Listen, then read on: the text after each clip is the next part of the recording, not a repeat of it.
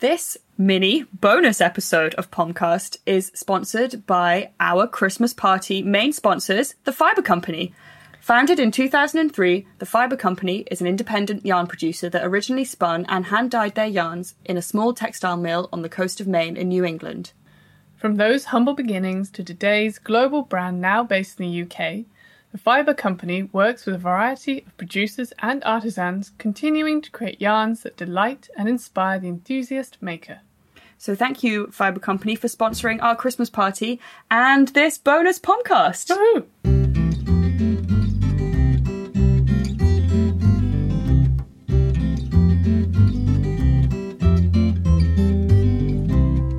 Hello! And welcome to this bonus episode of the POMCAST. I'm Lydia Gluck, and I'm here for the second time this month. Woohoo. With the lovely Sophie Scott. Hello. Hello, Sophie. Hello. So we're calling this little bonus the mini feature, mm-hmm. uh, Short Rows. So you've got hey. a Short Rows episode, just inserting a little extra wedge of fabric of audio goodness into your knitting lives and ears.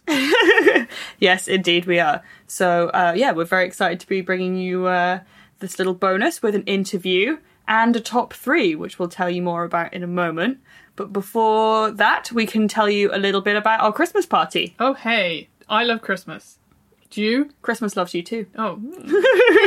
Hey. You... And parties? I also like parties, yes. Do you like browsing of yarn? Yes. Do you like having a little drinky? Yes. Listening to live music? Always. Hanging out with all the knitting folk and people who like this as They're well? They're my favourite folks! You need to get yourself to the Pom Pom Christmas party. You do indeed. So this year will be our fourth yeah, yeah. annual Pom Pom Christmas party here in London. Um, and it will be at forty-seven forty-nine Tanner Street, which is a lovely old... Uh, building tannery perhaps well no it is it's yeah. a, it used to be a Victorian tannery, hence the name Tanner Street. Exactly, uh, which is down near London Bridge. So if you are in London, then do come along. We will have fun, beautiful things to buy. We will have live music. We will, there will be uh, drinking involved, that's for sure. Um, and there's lots more about that on our website. And for those of you that can't make it this year, you'll be with us in spirit. Mm-hmm. and uh, Festive spirit. Exactly. And we look forward to hanging out with you guys some other time soon. Yes. w w w dot pom pom mag dot com to get your tickets. Indeedy. So for this bonus uh, episode, cast your mind back to the beginning of October when mm-hmm. we went to see Yarn, the movie. Mm-hmm. And we spoke to Krishan Arora, who's mm-hmm. the writer and executive producer, mm-hmm. and Heather Millard, who's the producer. And I say we, uh, Lydia had laryngitis at the time. I did. I lost my voice for almost an entire week. Yeah. And that included the weekend in which we uh, were involved in this lovely screening. Had to do lots of talking. Yeah, so uh, there was a screening. Uh, some of you guys were there, I know, uh, screening at Hackney Picture House, which isn't so far from P P H Q London. Mm-hmm. Um, and there was a little pop-up market, and uh, Vicky Howell was there with her new yarn and did a lovely intro uh, for the film. So she did the intro, and Sophie and I were uh, supposed to interview uh, Krishan and Heather together. Ooh, that's a fun little rhyme. Yeah. Um, but yes, I was mute at the time, so I was on sound monitoring and thumbs up duty. Yes. So we had Lydia doing that, which is excellent. So Yarn the movie, if you uh, haven't heard us talk about it in previous podcasts, it's a film that sort of celebrates uh, people who use yarn as the medium in mm-hmm. their life. Yes. Um, if you were interested in seeing the film, you didn't get to see it, uh, we recommend going to w w w dot yarn film dot com mm-hmm. for more info. Uh, you can also request a screening, see where indeed. One's going to be. Yeah. You can pre-order the digital uh, you know, thing of the film. Mm-hmm.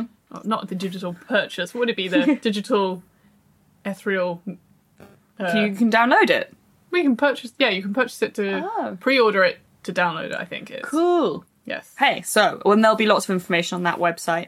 Uh, and even if you haven't seen the film, I think it's an interesting interview. Um, but hey, maybe if you haven't seen it, this is a good opportunity to try and see it yeah. before you listen. But hey, guys, as if you're going to wait to listen to us. Come on. So coming up, uh, this is live at Hackney Picture House. Yeah.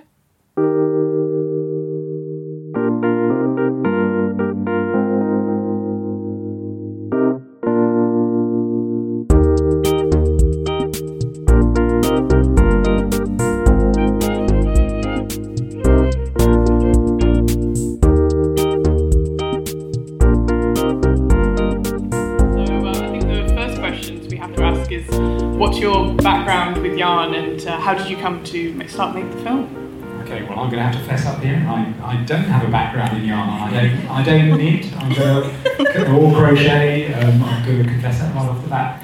Um, no, I mean, my my my the, the way the idea came about, um, because all films start from somewhere, but the way the film came about was actually me reflecting on um, the show that many of you, I imagine, um, may have watched or would have heard of, called The Great British Bake Off. And uh, I was thinking about, well, you know, what can, what, what is equally like ordinary that everybody can do, like baking, um, and uh, that could become mainstream. And I just thought of knitting, and I was having a cup of coffee with Heather, um, actually in Finland. She was over from Iceland, and I was, I, we were both at a film festival. And uh, I said, oh, I got this idea to do something about, um, about knitting. I didn't even call it yarn. Doing something about knitting, because I think it could be as mainstream as, as baking. Um, and there seems to be lots of art around it. Uh, what do you think? And she said, great idea. And then the next thing I knew, she'd raised all this money for it. And then we were off making the film. So it, you know, I'm, I, I suppose I can thank the Great British Bake Off for, um, for having brought us here today. And Heather, how are you? Uh, what's your background with yarn? I don't knit or crochet, although I'm learning at the moment, but my mum knits, and she's here. Oh, hi. And she's also crocheting as well, so I... I yeah, but she's crocheted that. Yes. I was going to say, you're wearing good knitwear, so I was, exactly. I was curious. Yeah. And I've always been on, on my way to learning to crochet or knit, but I've never really given myself the time, I suppose, and now I, I, I really want to. Good. You're busy promoting a movie at the moment, but soon. Yeah, yeah, yeah. Well, it's a good marketplace on, I hear, so uh, it gets stocked up. Uh, so the film has such a wonderful range of artists and creatives and very inspiring range of people. How, how do you start uh, the process of narrowing down and finding who's going to be involved in the film? I think the, the very beginning, at least, when Krishan and I had this discussion in Finland, we were just sending each other photographs and links that we were finding on the internet of interesting things that were happening with yarn. And that's really how it started. And then we started to narrow it down to people that we thought would be interesting to, to feature in a film. And then we started developing, and we visited Olek in Poland quite early on. We visited Tina in Iceland, although I'm based there. Krishan came over. And, and we soon fell in love with the four characters that we have in the film.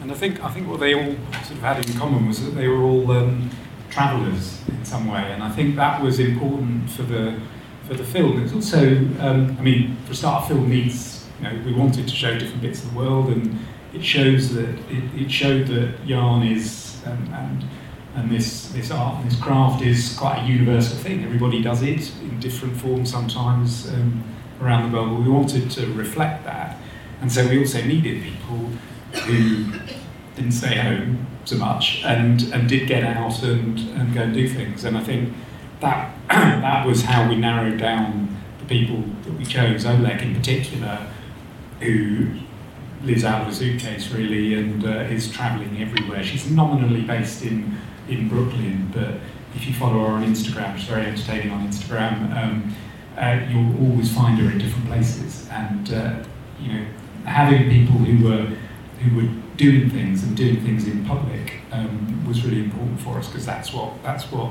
provides the stuff in the film. And we also really wanted to have characters that um, complement one another but also contradict one another and have a conflict within the film, and that's really why we narrowed down to these four in particular.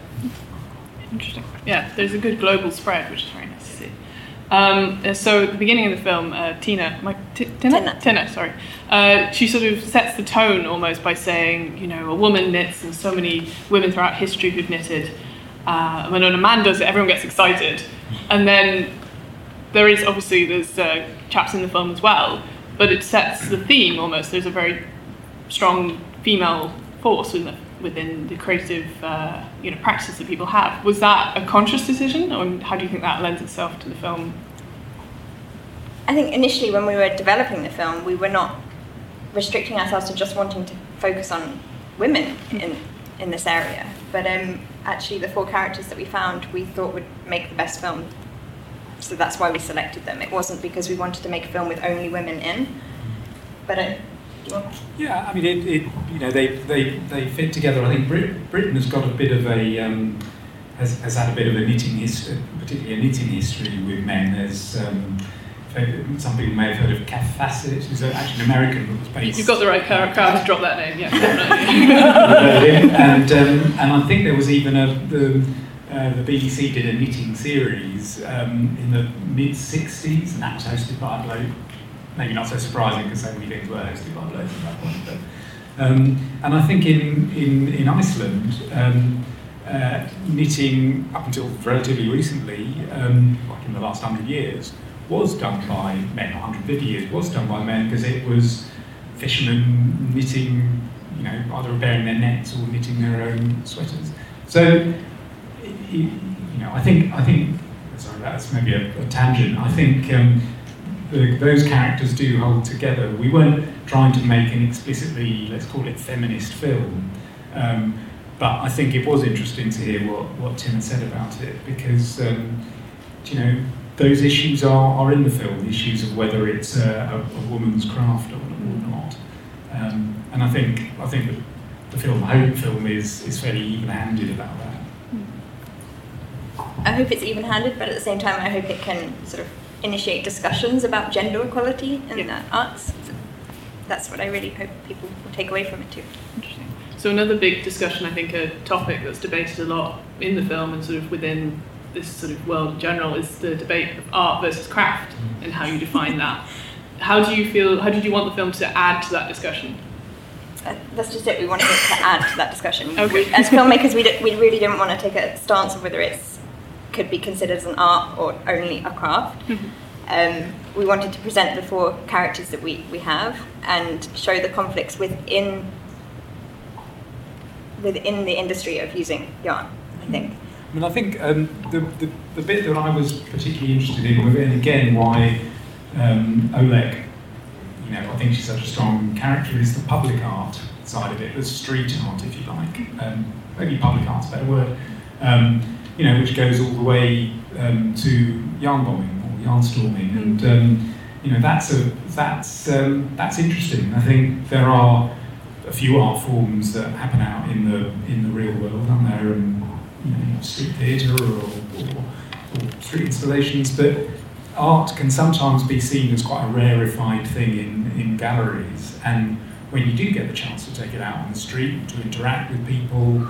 As as as, as Olek does a lot, but also as, as Toshiko, the um, you know, with her play with her play structures, you know, that's all public art, and I find that personally really interesting, as well as filmically, because it means you can show people actually using it, engaging with it.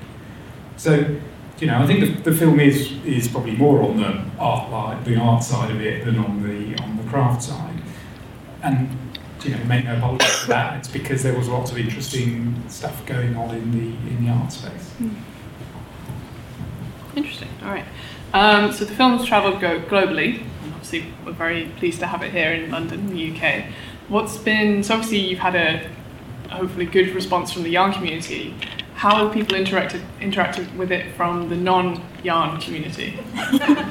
Do you have any like you know insight in that? Um, I don't actually. Do you know, one of the things about putting things um, out in the world is that you just put them out to the community now, and then they, you know, as here, everybody brings their knitting, or they, you know, there's an event up on the fifth floor. I think that's wonderful. And actually, it's much better if we are controlling it in some way.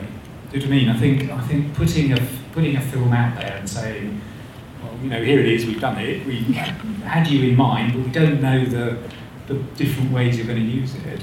Um, it's, it's, that's what I wanted to do at the beginning. I wanted to find something like, like I was saying with baking, mm. which is ordinary, which everybody does, which everybody thinks is is theirs, and then, then here's a film for, for that audience. So, you know, I've been to, I've been to other screenings. Um, the other screenings I've been to have, as it happens, been with the yarn community. So I'm afraid I couldn't tell you what it's what it's been like when we've had non-yarners in the cinema. Can you? No, no one rioting or anything. We we just released the film in Iceland, and it was screening for three weeks in the cinema. And at the premiere, we had a, a variety of people come to see the film, and just a, I don't know, twenty percent of those were in the Icelandic yarn community, I would say, and the other eighty percent were friends or family or colleagues or other filmmakers. And the response was just incredible. They they really understood the film. They understood the deeper meaning within the film, and really connected to it on a different level to what we experienced in the U S. For example, when you see the sheep in the snow and then Tina leaving for Barcelona in the sun, they all felt a sense of relief in the film that they were, that the sunshine was coming for somebody in Iceland. And it, it was really nice to have people that were not connecting to it necessarily because of the yarn in the yeah. film. The sort of the cultural connections that we can all exactly. find within it. At the beginning, and I asked, have you, you know, did you come from a yarn background, either of you? Has doing making this film sort of changed your view, or has it surprised uh, you in any way? Or just to go back to your first question, mm. although we we don't knit and crochet, there are two other directors involved okay. in the film, and Thorler, he learned knitting at school, so we have one male knitter within the film. And Una, she she grew up. Her mother was the head of the textile department in Iceland for twenty-five years, and her grandfather was a weaver, so she was always around yarn. They were in Iceland. When you grow up in Iceland, you, which I haven't, you yeah. you are always around yarn. So they connect. Sorry, and I've just taken away from your other question. No, no, of course, no, it's interesting. I'm, I'm here to listen about your interesting tidbits of yarn. Um, you're telling a good yarn, so there we go. Um, I was going to say, has, you know, doing this film, have you had any surprises, or like, uh, you know, has it changed your opinion on something? If, yes, coming from a coming from a background that's not necessarily involved in yarn. Yeah.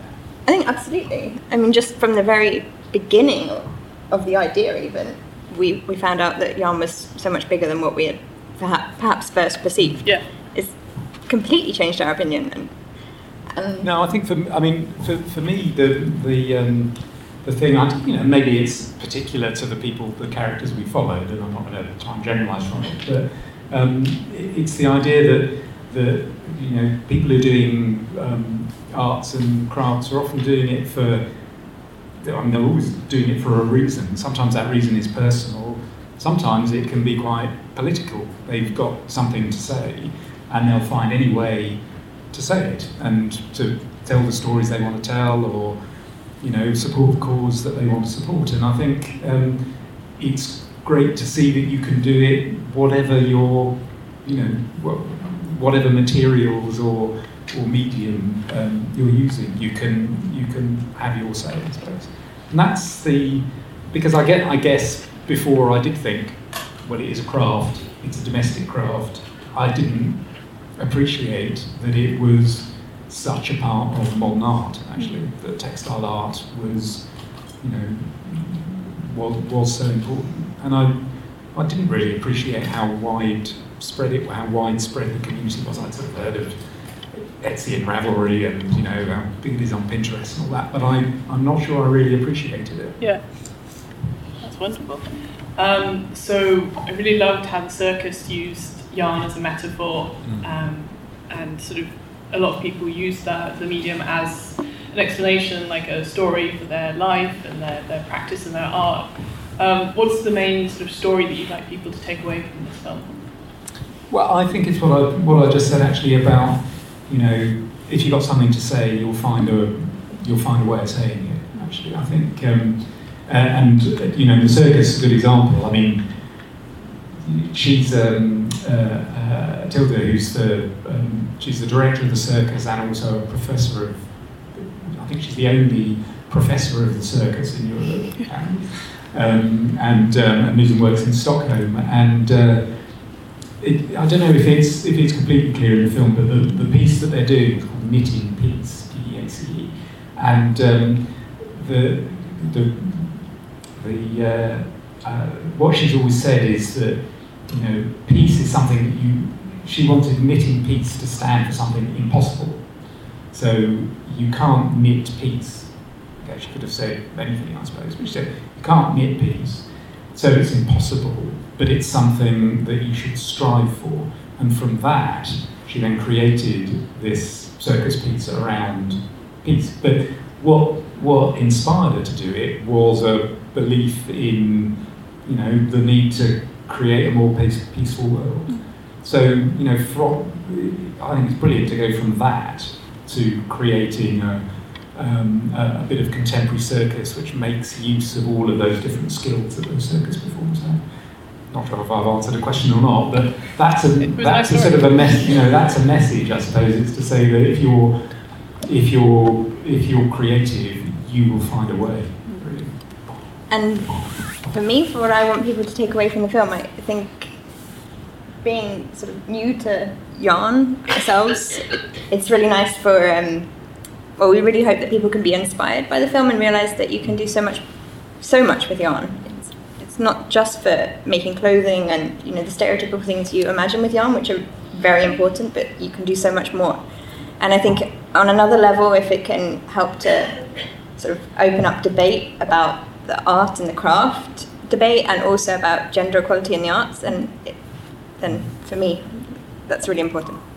Wonderful, wonderful. Well, um, maybe you should open it up to the audience, have a little Q and A. Yeah, sure. Thank you.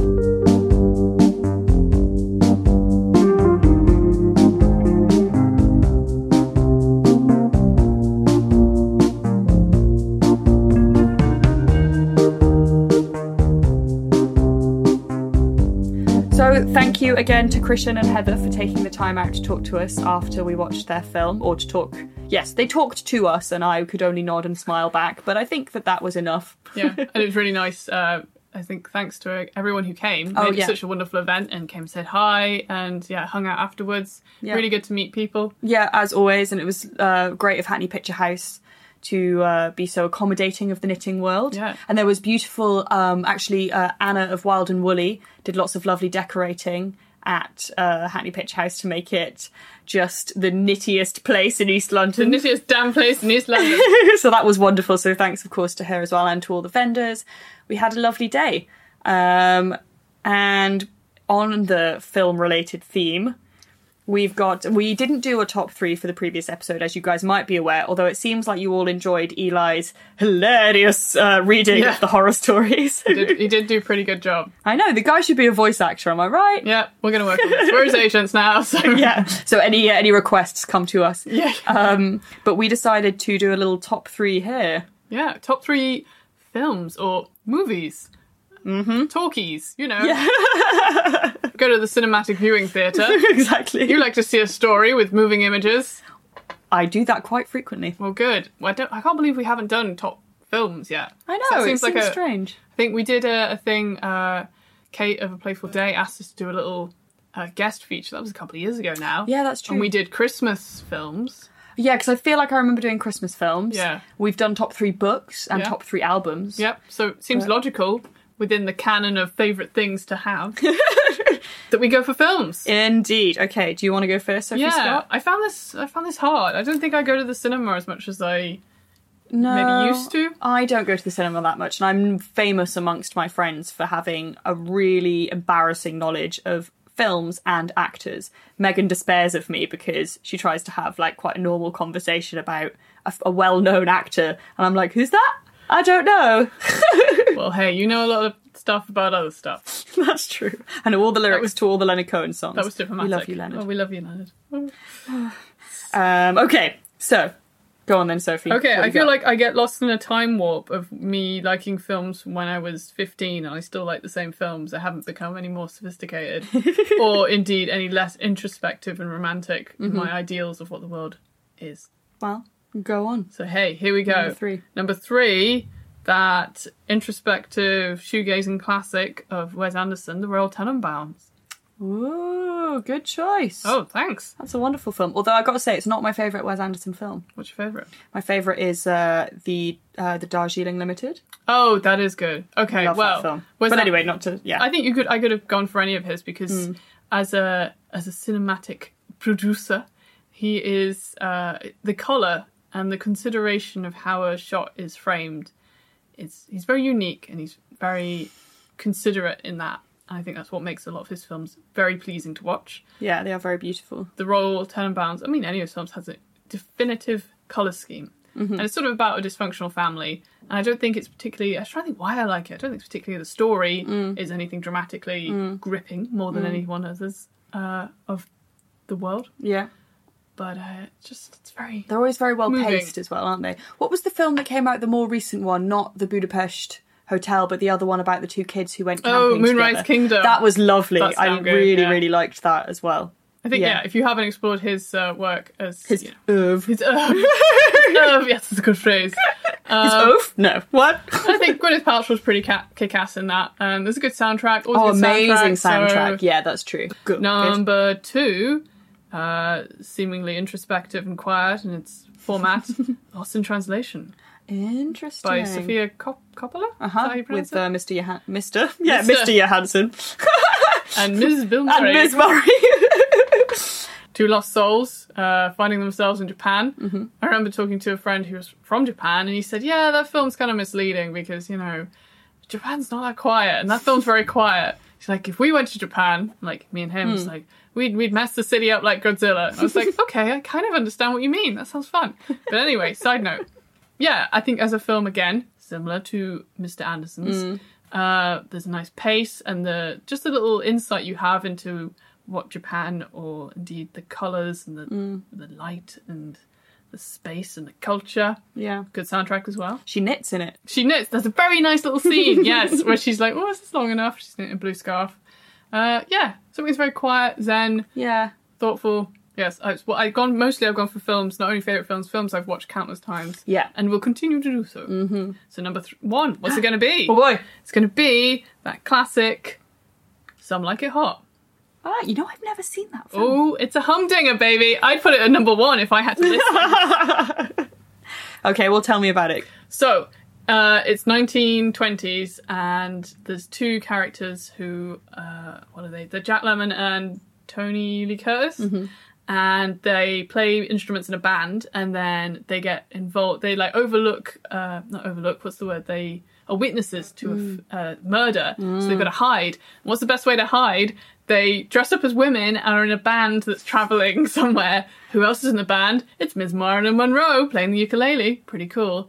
And the writing and the humour is so sharp. And every time I watch it, I find a bit that's funny in it that I didn't remember, or mm-hmm. like I didn't realise how clever that little play on words was, that uh, that little thing. It's very quick and great music again. Mm-hmm. This is only the one film that doesn't have Bill Murray in. My other two films It feels like a theme emerging here. If only. But uh, it's fun and it's very, yeah, it feels fresh every time you watch it, but it's endlessly enjoyable. And well, I shall make sure, because I think I might have it. seen bits of it, actually. I just don't see it's, I don't it. Is, it's a classic whole, and there's yeah. a reason why it should be, you know, so highly revered in the... In the canon. In the canon. the, the world film oeuvre. Yes. So there we go. Cool. That's what I'd say. Some Like It Hot. Jazz. Jazz. Well, interesting. So your films are all alike in, in some ways, I think, or at least the first two were. And I think my... Two of the three of mine will be revealing of mine. Okay. I'm interested. I don't know actually what you picked. So. Well, I think, and suddenly, now that we've been talking, I've like suddenly remembered lots of other films that I love, but I'm going to stick with my three. Okay, so at number three is a German film called uh, The Lives of Others. Okay. Which I've is, heard of this, but I don't know anything about it. I that. actually haven't seen it for years, but I watched it. It came out in sort of the mid two thousands. Um, I say that like I don't know, I actually looked it up. two thousand six. Oh, right. Um, and I remember the first time I saw it just thinking it was really beautiful. And I have it on D V D, actually, which I don't think I have anything that plays D V Ds anymore, but, you know, I'm still dedicated to it. I've been carrying it really, really fast on your finger. You if I just hold it up to my ear, it's like the sea. It's like holding a shell up. I'm like, oh. Um, but the film is about a Stasi officer who is, um, like... Uh, that, so there's a playwright who the state has decided, uh, you know, is in opposition to East East Germans, East Germany's ideals, and they're being sort of listened to and tracked by this uh, Stasi officer. And he basically, so it's a playwright and his girlfriend, and the officer. It becomes clear that the reason the playwright is being tracked isn't. I mean, he probably does have anti-East German ideas, but it's mostly because one of the other agents is interested in his girlfriend, essentially. Um, and the Stasi officer who's tracking them, whose name escapes me, um, he basically becomes sympathetic with the couple.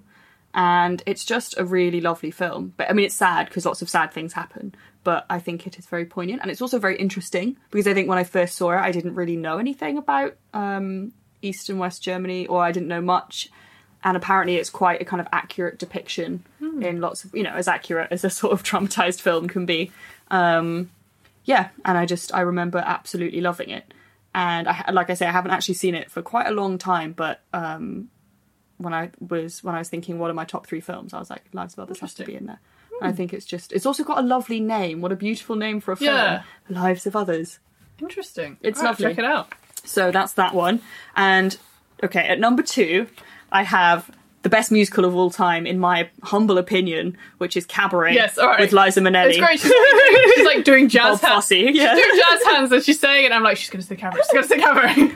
Uh, it was really hard to decide between this and my favourite, because Cabaret, when I first saw Cabaret, I think I was probably sixteen.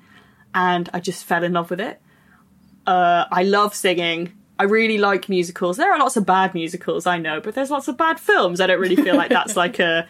a slur on the genre. And I think one of the good things about Cabaret, if you're not a fan of musicals because, you know, you don't like the idea of people just bursting into song, all of the music in Cabaret is at a cabaret nightclub, more or less, or it's not people... There's, like, one bit, I think, where people burst into song, but there's kind of context for all of the mm-hmm. singing. It's not... um Yeah, it kind of feels a bit more like those songs might just kind of happen. But Liza Minnelli is incredible.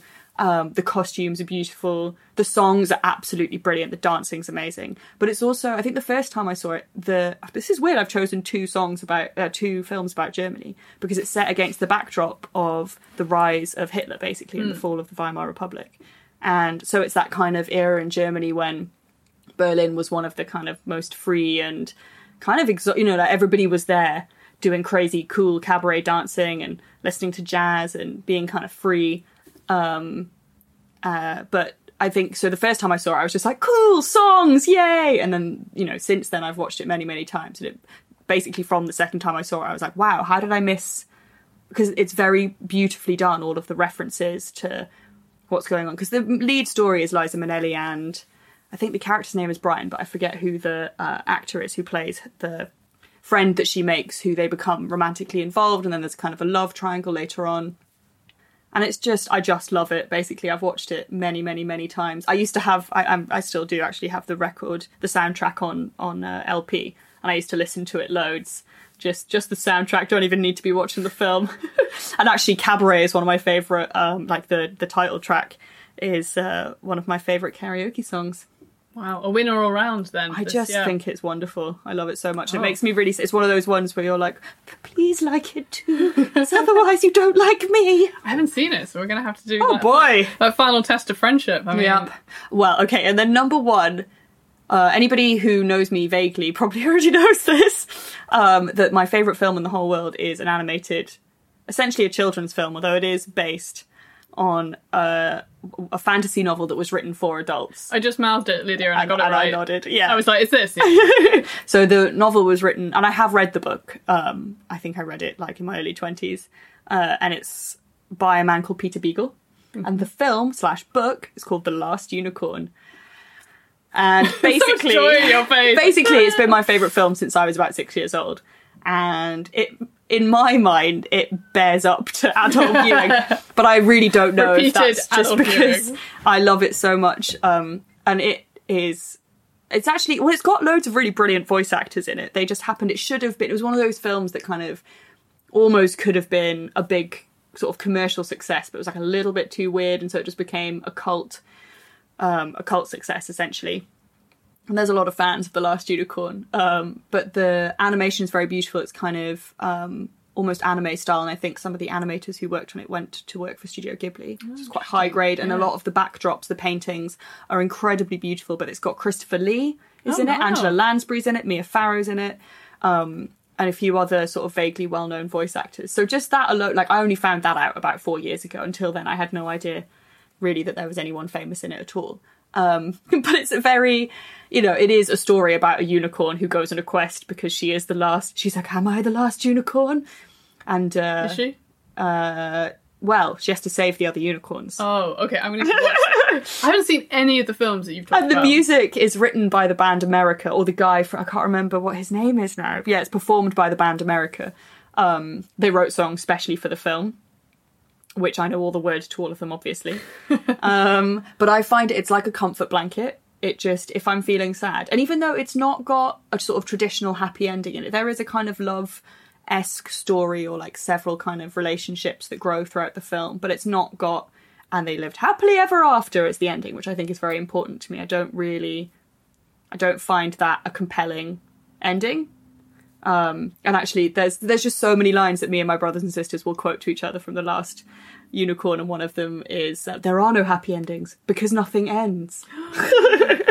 But actually, so there's that kind of, uh, except for the film, which does end, but you can just watch it again, guys. And you know what? Actually, this this podcast might have to end. It might, I know. So they lied. Are you saying that he lied? No, because... the good we'll... prince lied. No, because we'll be back. It doesn't end. That's true. That's true. Well, there we go.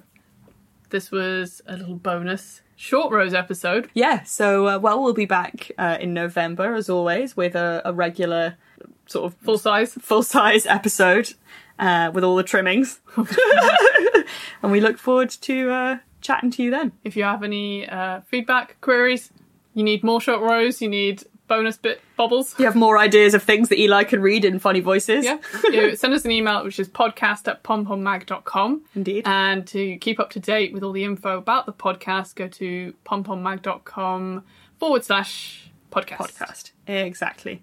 Um, so, see you then. We love you. Bye. Bye.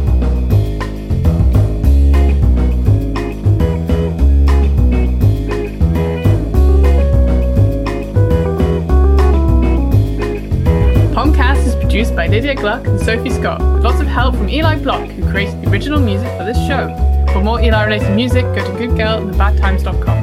Thanks, as always, to Megan Fernandez, the co-creator and editor of Pom Pom Quarterly, and to Amy Collins and the lovely Gail. Thanks to our interviewees, Krishan Arora and Heather Millard. And, of course, a big thank you to all your Pom Pom buyers, subscribers and listeners. If you enjoyed this podcast, please subscribe and why not leave a review? Send any feedback or ideas to podcast at pom pom mag dot com, and don't forget to keep in touch with us via the podcast group on the Pom Pom Ravelry forum. And thanks again, of course, to The Fibre Company, our Christmas party main sponsors and the sponsors of this mini episode.